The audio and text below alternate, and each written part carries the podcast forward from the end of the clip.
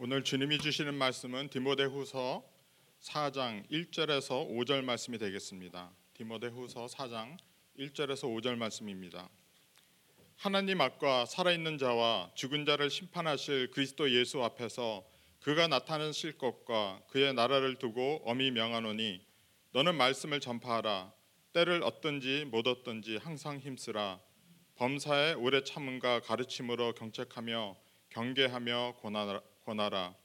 때가 이르리니 사람이 바른 교훈을 받지 아니하며 귀가 가려워서 자기의 사욕을 따를 스승을 많이 두고 또 그 귀를 진리에서 돌이켜 헛단한 이야기를 따르리라. 그러나 너는 모든 일에 신중하여 고난을 받으며 전도자의 일을 하며 내 직무를 다하라. 감사합니다. 오늘은 아, 우리가 신앙생활을 하면서 아, 정말 실질적이고 건강한 신앙생활을 하기 위해서 어떤 것들이 필요한가 그런 시리즈를 한번 준비해 봤습니다. 그래서 어, 정말 내가 어, 하루하루 살아가면서 실질적으로 나의 신앙이 어떻게 하면 건강해지고 또 그 건강한 신앙을 기쁨으로 유지하며 또 풍성한 열매를 맺을 수 있을까? 예. 그래서 오늘 첫 번째 그 주제는 전도입니다. 제가 미국에 어, 중학교 1학년 때 이민을 와가지고 영어 하나도 못할 때 아, 이제 그 학교를 다니기 시작했는데 9학년이죠. 아, 그러니까 한국 학년으로 따지면 중학교 3학년입니다. 9학년 때 아, 이제 하이스쿨로 넘어갔는데 테니스를 치고 싶은 거예요. 그래서 이제 친구들하고 뭐 가끔 치긴 하는데 뭐 레슨을 배운 받은 적도 없고 제대로 배운 적도 없고 그냥 친구들이랑 라켓을 휘둘르는데 학교에 보니까 테니스 팀이 있는데 어, 모집을 하더라고요. 그래서 나도 치고 싶다. 어떻게 될 수 있냐? 그러니까 어, 와서 연습을 하면 이제 테니스 팀에 들어올 수 있다고 그래서 테니스 팀에 연습을 열심히 다녔죠. 근데 너무 실력이 없어서 너무 못 쳐서 게임에 한 번도 안 내보내는 거예요. 코치가. 네. 그냥 완전 후보, 후보 중에 후보, 볼보이 이런 거였어요. 근데 한 2개월을 그렇게 하니까 뿔이 나는 거예요. 짜증이 나고 연습 가기도 싫고 그냥 아 관둬야 되겠다. 그만해야 되겠다. 이런 마음이 막 여기까지 왔어요. 그런데 어느 날 이제 게임이 있는 날이었는데 이제 벤치에 앉아서 이제 그 선배들의 경기를 구경 관전해야 되는 그런 상황인데 코치가 저한테 저 you're up 그러는 거예요. 네? 무슨 말씀이세요? 그랬더니 가장 약한 그 더블의 파트너가 한 명이 없으니까 너 저기 가서 이제 땜빵 해라 이거예요. 그래서 제가 역사적으로 처음으로 그 더블 아, 테니스 매치에 이제 투입된 거예요. 정말 못했는데 그때 그 코트를 밟는 그 기분, 아 내가 선수로서 게임을 할 수 있구나. 근데 그때의 그 충격과 그 신선함 그리고 열정, 그래서 제가 high school 때 계속해서 테니스를 친 것 같아요. 여러분 연습을 하면서 실전에 나가지 못하면 그 연습이 우리에게는 답답하게만 느껴지고 그것을 반복해야 되는 것이 굉장히 짜증스럽고 이것을 왜 해야 되는지 의문감이 듭니다. 그러나 그게 실전으로 이어지면 아 이래서 내가 연습을 해야 되는구나. 아 내 백핸드가 이렇게 약하구나. 내 서브를 좀 더 연습 이런 것들을 깨달으면서 실전에서 깨달으면서 연습하게 되면 연습이 즐겁고 연습에서도 더 어, 실력이 이제 성장하게 되는 겁니다. 전도는 실전입니다. 그리고 전도하기 위해서 우리는 성경 공부를 하고 말씀을 읽고 또 하나님께 기도하며 하나님이 기뻐하시는 그 수학을 거둬들이는 수학근으로서의 삶을 살기 위해서 하나님께서는 우리가 실전에 참여하기를 원하는데 우리는 계속해서 아 저는 더 연습해야 돼요. 저는 더 배워야 돼요. 저는 아직 아니에요. 여러분 그게 겸손한 것 같지만 하나님 앞에서 하나님이 우리에게 열어주시는 문을 통과하지 않겠다는 것은 불순종이고 불신앙입니다. 여러분 우리는 유교 사상에 이렇게 그 젖어 있었던 그런 DNA가 있어가지고 겸손 그러면 무조건 아 나는 못합니다. 겸손 그러면 아 무조건 나는 아니에요. 다른 사람이 더 잘해요. 이렇게 하는 것이 겸손이라고 생각하는데 절대 아닙니다. 성경적인 겸손은 내가 정확하게 하나님 안에서 누구인지를 알고 그 진리에 따라 사는 게 겸손입니다. 무조건 나는 못해요. 아니에요. 그게 아니라 나는 하나님 안에서 내가 누구인지를 예수님이 나를 위해서 행하신 일들이 이루신 구원이 나에게 입혀주신 그 의가 어떤 것인지를 정확하게 알고 그 진리대로 살겠다. 그 진리에 순종하는 것. 이것이 겸손입니다. 내 힘으로 내가 다 잘할 수 있습니다가 아닙니다. 나는 못하지만 그러나 나에게 의로 덧입혀 주시고 나에게 능력 주시며 나와 함께 하시는 하나님이 나와 함께 하자 내가 너를 돕겠다 하시고 내 손을 잡아 이끄실 때 예 주님 저는 할 수 없지만 주님이 가자 하시면 저는 순종하겠습니다 하며 주님과 동행하는 것 이것이 진정한 겸손이라는 겁니다. 여러분 우리가 왜 전도를 꺼려하고 전도를 부담스러워합니까? 거부에 대한 두려움이 있기 때문입니다. 거부에 대한 두려움이 있다면 그러나 그 거부가 나에게 어떤 영향을 영향력을 미치는지 한번 생각해 보셨습니까? 제가 그 뉴저지에서 섬기는 섬기던 교회에서 그 financial advisor로 굉장히 이제 자리를 어, 잘 잡은 그런 분이 있습니다. 어, 그런데 그 자기 초기 때 얘기를 해줘요. 처음에 인턴으로 들어갔는데 전화번호 리스트를 주면 이런 전화번호 리스트를 주면서 그거를 거, 전화를 걸어서 cold sell을 하라 그러는 거예요. 예. 아 고객님 안녕하세요. 정말 좋은 아파트가 있는데 띡. 예? 저희도 짜증 나잖아요. 그런 전화 오면 바쁜데 전화 와가지고 아이고 wonderful 띡 이거 이건데 근데 거기에서 뭘 가르치냐면 천 명한테 전화를 걸면 다섯 명은 그 전화를 통해서 너하고 대화를 하고 그 중에서 한 명이나 두 명은 어카운트를 사인한다는 거예요. 통계적으로. 그러니까 아뭐 끊든 말든 나는 천 명한테 전화를 한다는 거야 매일.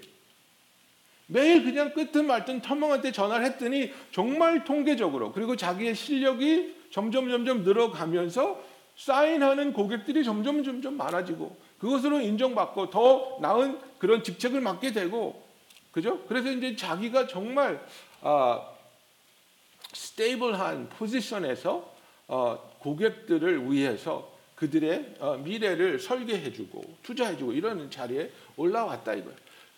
여러분 우리는 무조건 아이 싫어할 텐데 무조건 안 할 텐데 그것이 아니라 정말 우리가 하는 것은 하나님께서 우리에게 말씀을 선포하라고 우리를 불러주시고 우리에게 이 사역을 맡겨주셨다면 그렇다면 우리는 이 사역에 충실히 충실히 우리의 자신을 내어 드려야 한다는 겁니다. 사도 바울이 이제 디모데 후서 4장입니다. 자기의 가장 마지막 유언을 하는 그 장면입니다. 그런데 거기에서 굉장히 심각한 이야기를 하기 시작합니다. 하나님 앞과 살아있는 자와 죽은 자를 심판하실 그리스도 예수 앞에서 그가 나타나실 것과 그의 나라를 두고 엄히 명하노니 여러분 이게 뭐냐면요. 예수님 안 믿는 사람들이 자기의 어떤 강력한 주장이나 고집을 펼칠 때 무슨 얘기합니까? 내가 다 걸어. 나 다 걸었어. 예? 나도 걸고 뭐 우리 집도 걸고 부모님도 걸고 다 걸어. 막 이런 말 하는 사람들이 있잖아요. 예? 그, 그 정도로 내가 심각하다 이거예요. 나는 그 정도로 확고하다 이거예요. 그런 얘기를 하는 건데 성경적으로 바울이 그런 얘기를 지금 시작하는 겁니다. 하나님 앞에서 in the presence of God. 그리고 예수님을 어떻게 묘사하고 있습니까? 살아있는 자와 죽은 자를 심판하실 그리스도 예수. 예수님은 처음에 오셔서 우리를 심판하러 오지 않았어요. 의인을 찾으러 오지 않았어요. 죄인을 찾으러 오시고 병자를 찾으러 오시고 우리를 구원하러 오셨어요. 그러나 다시 오실 예수님은 산자와 죽은 자를 심판하시는 심판자로 오실 거라고 분명히 말씀하셨어요. 그 예수님을 지금 여기다 부르는 거예요. 그만큼 자기가 하는 얘기가 심각하다는 거예요. 그의 나라를 두고 엄히 명하노니 그가 나타날 것과 그의 나라 예수님은 분명히 오실 것이고 그가 다스릴 그 나라에 속할 백성인 너희들에게 내가 엄하게 명하노니 I command you sternly 이렇게 얘기하는 거예요. 뭐라고 말하고 있습니까? 너희는 말씀을 전파하라. 때를 어떤지 못 어떤지 항상 힘쓰라 이렇게 말하고 있는 겁니다.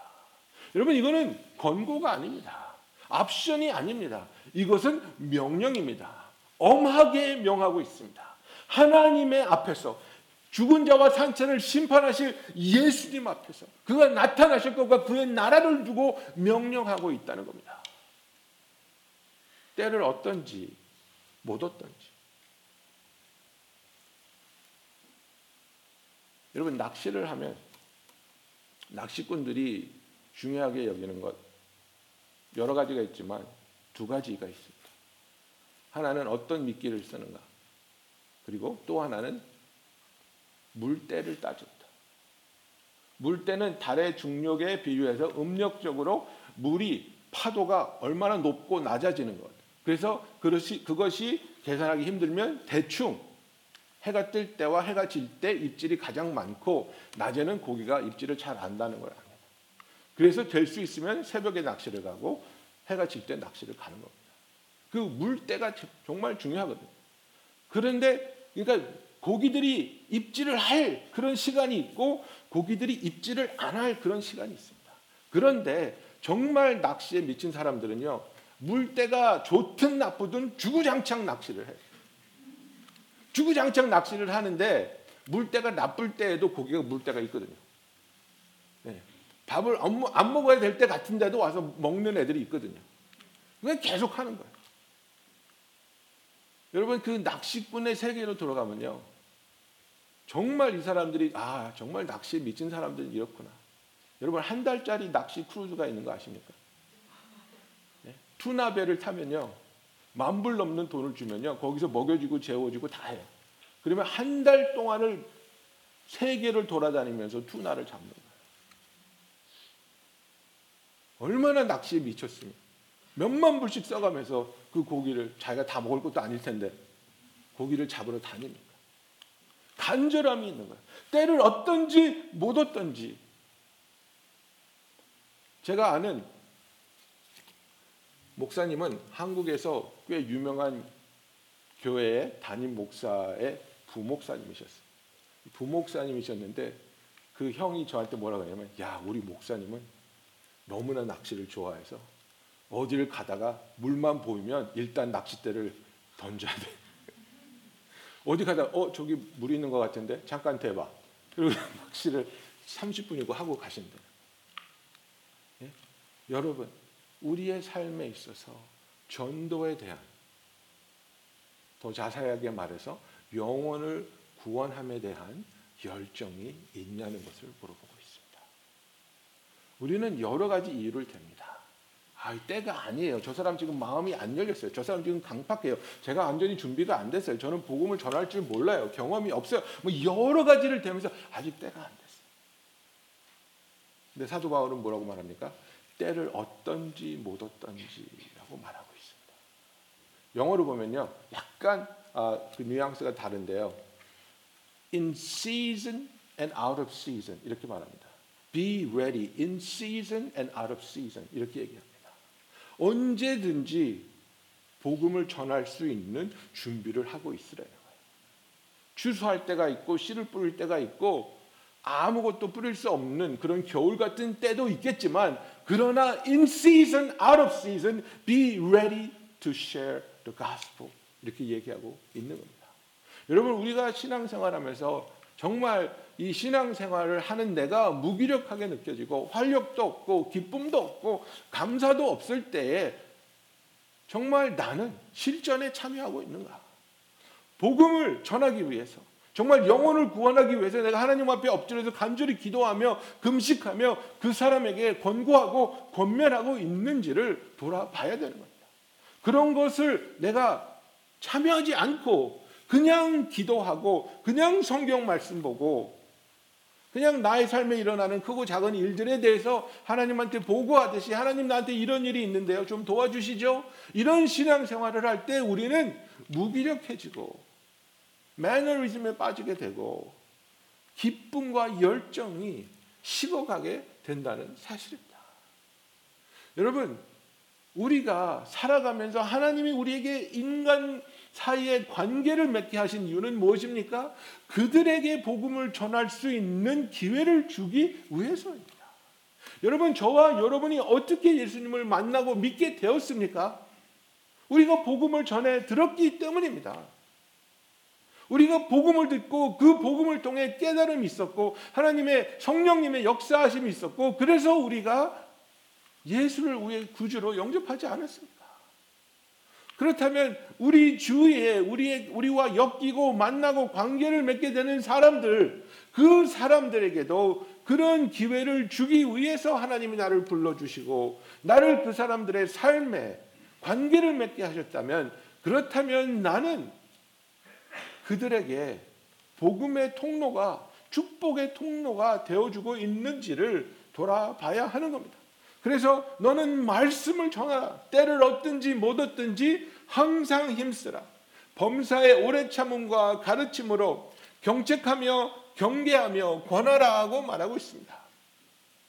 우리가 때를 얻든지 못 얻든지 복음을 전하기에 애를 써야 되는데 그 복음을 전하는 과정에 그 사람의 잘못된 노선이나 잘못된 생각이나 또 어려운 부분에 있어서 우리로 하여금 가르침으로 경책하며 경계하며 권하라고 말하고 있습니다. Reprove, rebuke, and exhort 이렇게 말하고 있습니다. 여러분 지금 우리가 살고 있는 세상은 죄를 죄라고 하면 돌 맞는 세상입니다. 죄를 죄라고 하면 돌 맞는 세상이 되었습니다. 그러나 우리가 진정한 관계를 맺고 있고 그리고 그 사람이 내가 그 사람에 대한 진실한 마음과 사랑과 함께하기 원하는 그 우정이나 관계를 확인했을 때 우리는 진리를 말할 수 있습니다. 진리를 말할 수 있습니다. 이제는 무턱대고 길에 나가서 외치는 거 듣지 않습니다. 한동안 한국에서 유행했던 예, 예수천당 불신지옥 그래가지고 전도하고 그 그런 방법으로 전도를 받고 회심하는 사람들이 있어 열매가 많았어요. 그래서 그게 미국으로도 넘어왔어요. 그래서 미국에 와가지고도 그거를 영어로 번역을 해가지고 우리들한테 가르쳐서 저도 그 전도 훈련을 가봤는데요. 하다 보니까 이게 이상한 말이 된 거예요. 예수 천당 불신 지옥을 영어로 직역을 해가지고 believe Jesus 그다음에 이제 불신 지옥을 go to hell 이렇게 해놨어요. 그러니까 그거를 외치는데 외치다 보니까 believe Jesus and go to hell. 그러니까 아니 예수 믿고 지옥 가라는 얘긴데 그 사람들이 얘네들이 뭔가 왜 예수를 믿고 지옥을 가라고 소리를 지르고 있지? 여러분 이제 그런 거를 들으면 사람들이 불쾌하고 마음을 닫잖아요. 그렇다고 해서 전도를 멈추라는 얘기는 절대 아니거든요. 우리에게는 하나님께서 관계를 주시고 지혜를 주시고 상황을 주셔서 하나님이 하시는 일을 보면서 아 하나님 이렇게 길을 열어 주시는구나. 하나님이 관계를 이렇게 맺어 주시는구나.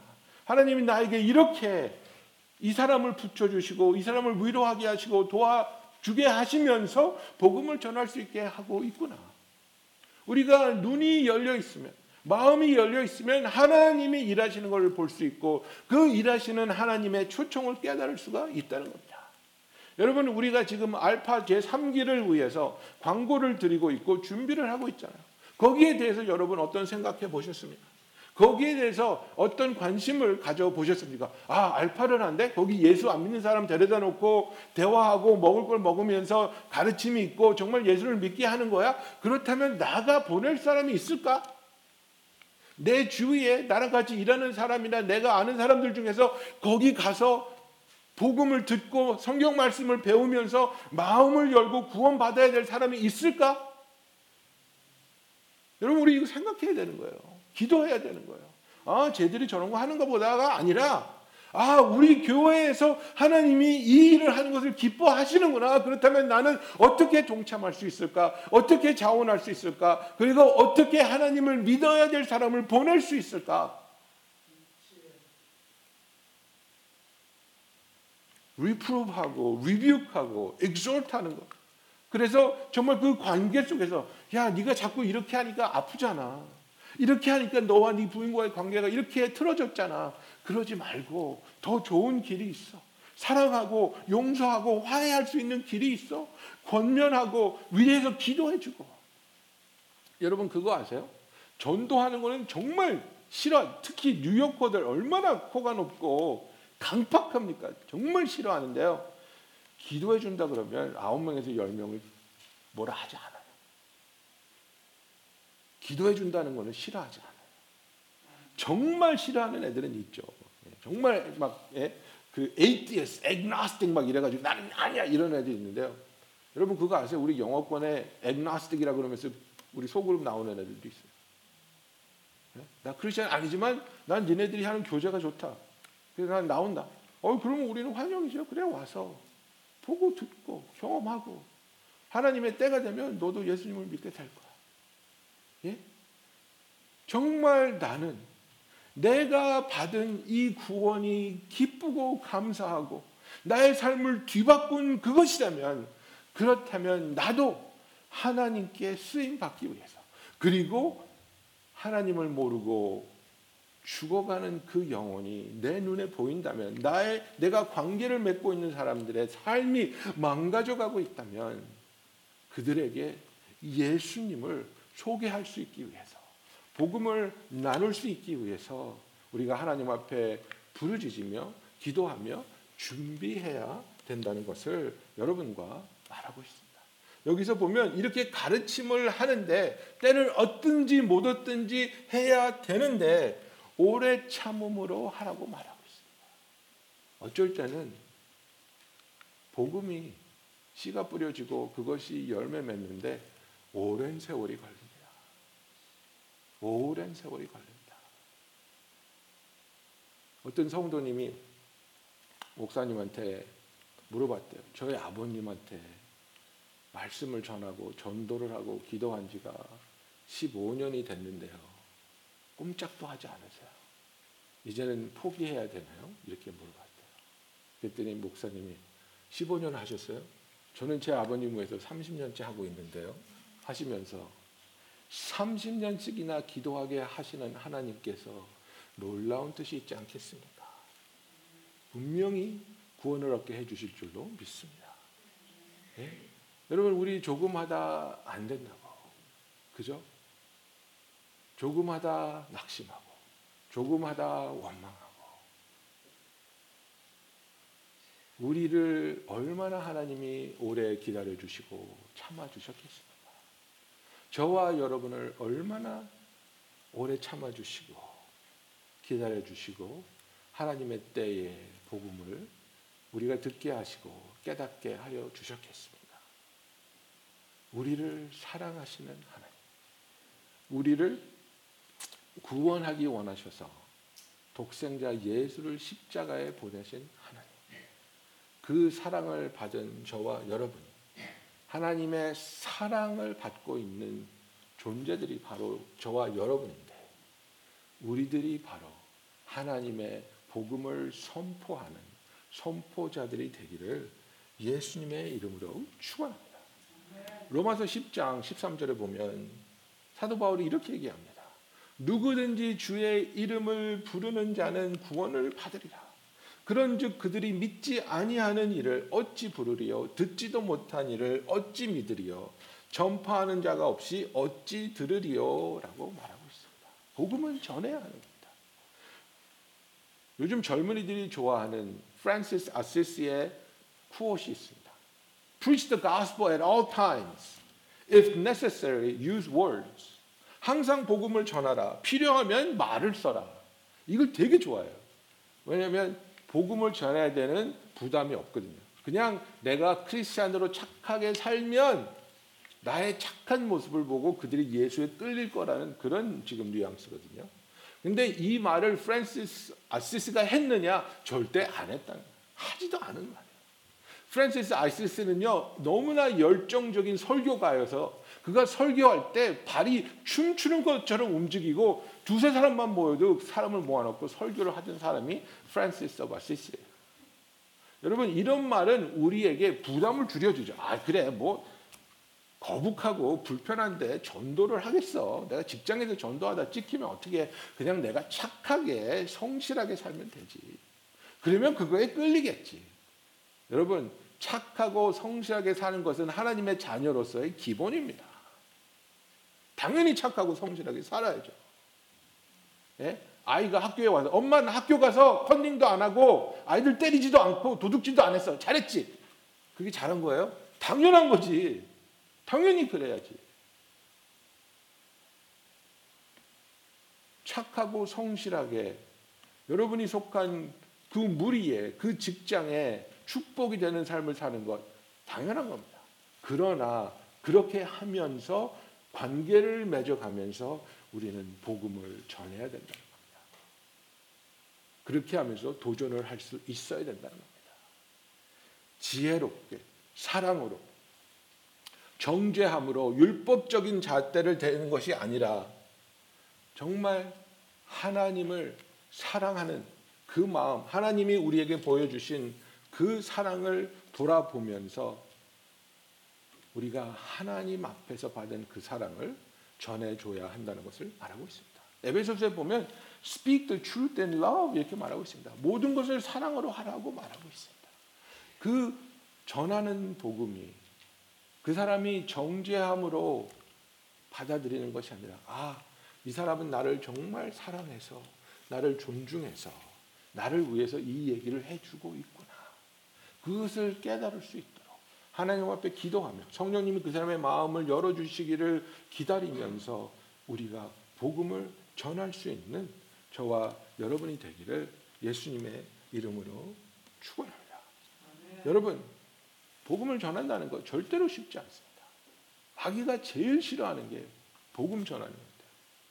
여러분 우리가 교회로서 여기 이렇게 모여가지고 우리끼리 예배드리고 찬양하고 서로 축복하고 지지고 볶고 하면요 마귀가 우리를 가만 놔둬요. 그래 잘한다 잘한다. 너희들끼리 잘해라.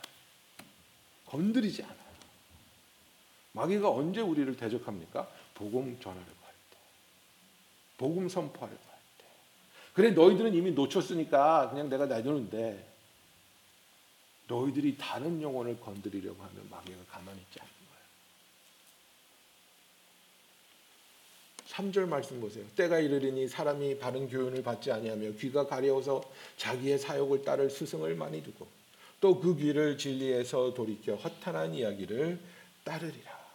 그러나 너는 모든 일에 신중하여 고난을 받으며 전도자의 일을 하며 내 직무를 다하라.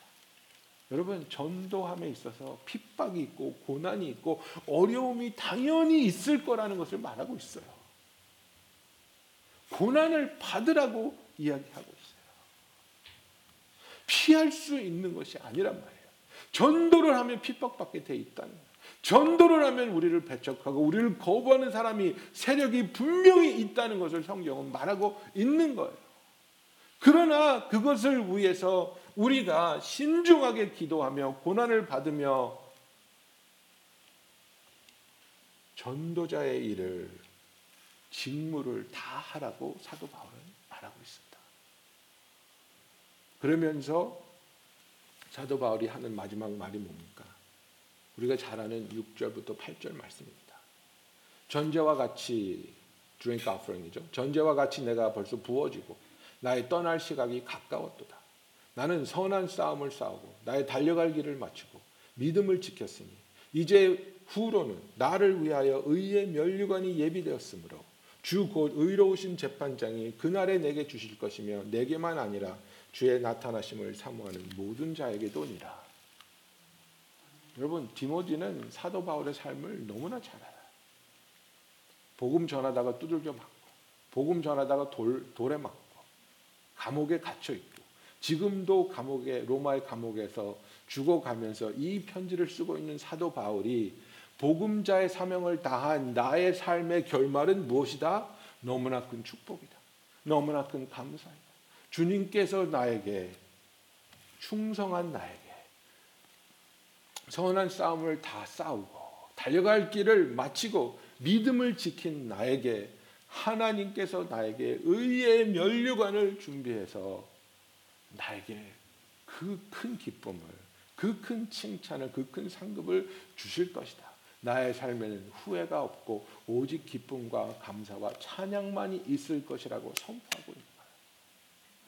전도자의 삶을 살 때 후회가 없습니다. 전도자의 삶을 살 때 하나님께서 우리에게 생명의 면류관, 의의 면류관을 예비하여 주시며 우리를 만나실 그날에 Well done, my good and faithful servant. 잘했다. 나의 착하고 충성된 종아. 기뻐하시며 우리를 맞아주시고 상급 주시며 우리와 함께 그 기쁨을 나누실 줄을 믿습니다. 사랑하는 성도 여러분, 이렇게 온 세상이 흔들리고 있는 이때, 사람들의 마음이 열리고 있습니다. 두려워하고 불안해하는 사람들이 지금 이때에 복음이 들어갈 수 있는 기회라고 생각합니다.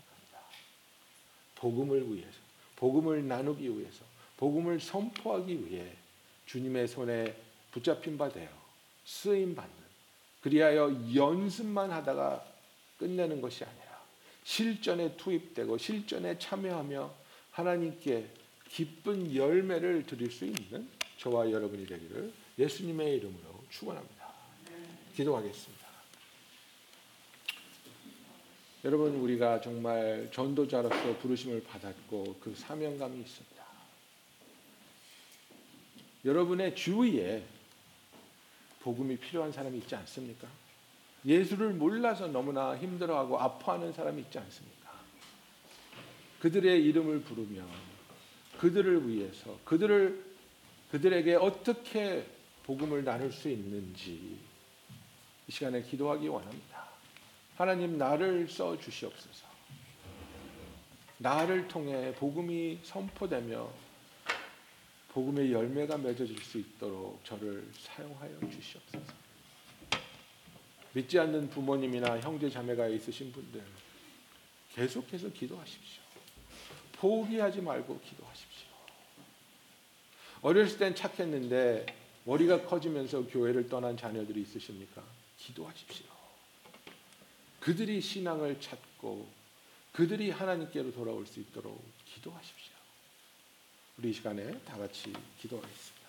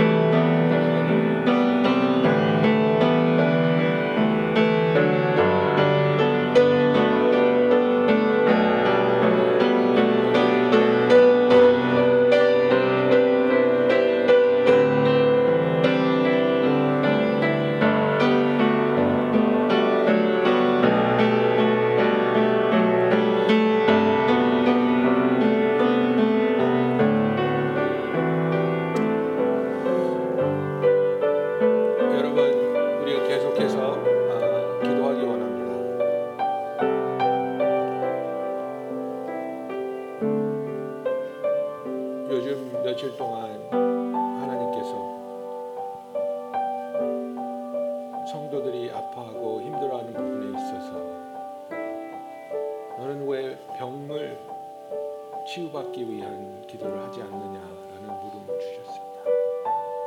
우리 성도들 간에 육적으로 또 마음적으로 영적으로 힘들고 아파하는 분들이 있는데 왜 그분의 치유를 치유를 위해서 기도하지 않느냐 하는 책망이 있었습니다.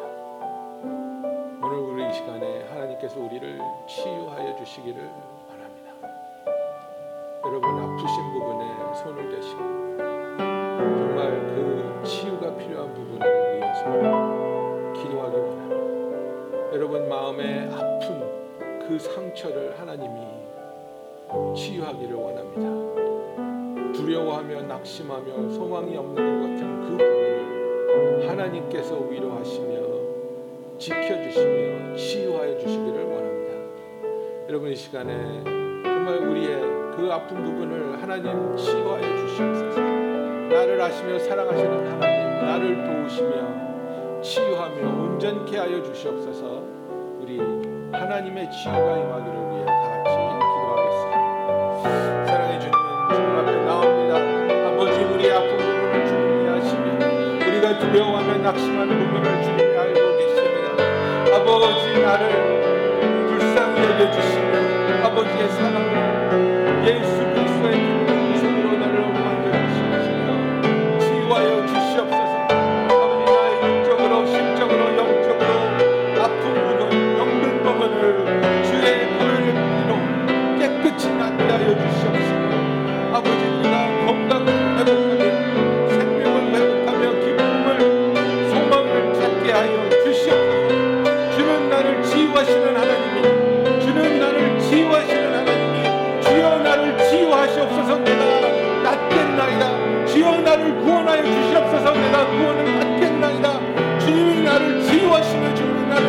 구원하실 때 우리가 온전히 구원을 받으며 치유함을 얻겠다 하신 하나님 오늘 치유의 손으로 우리를 만져 주시옵소서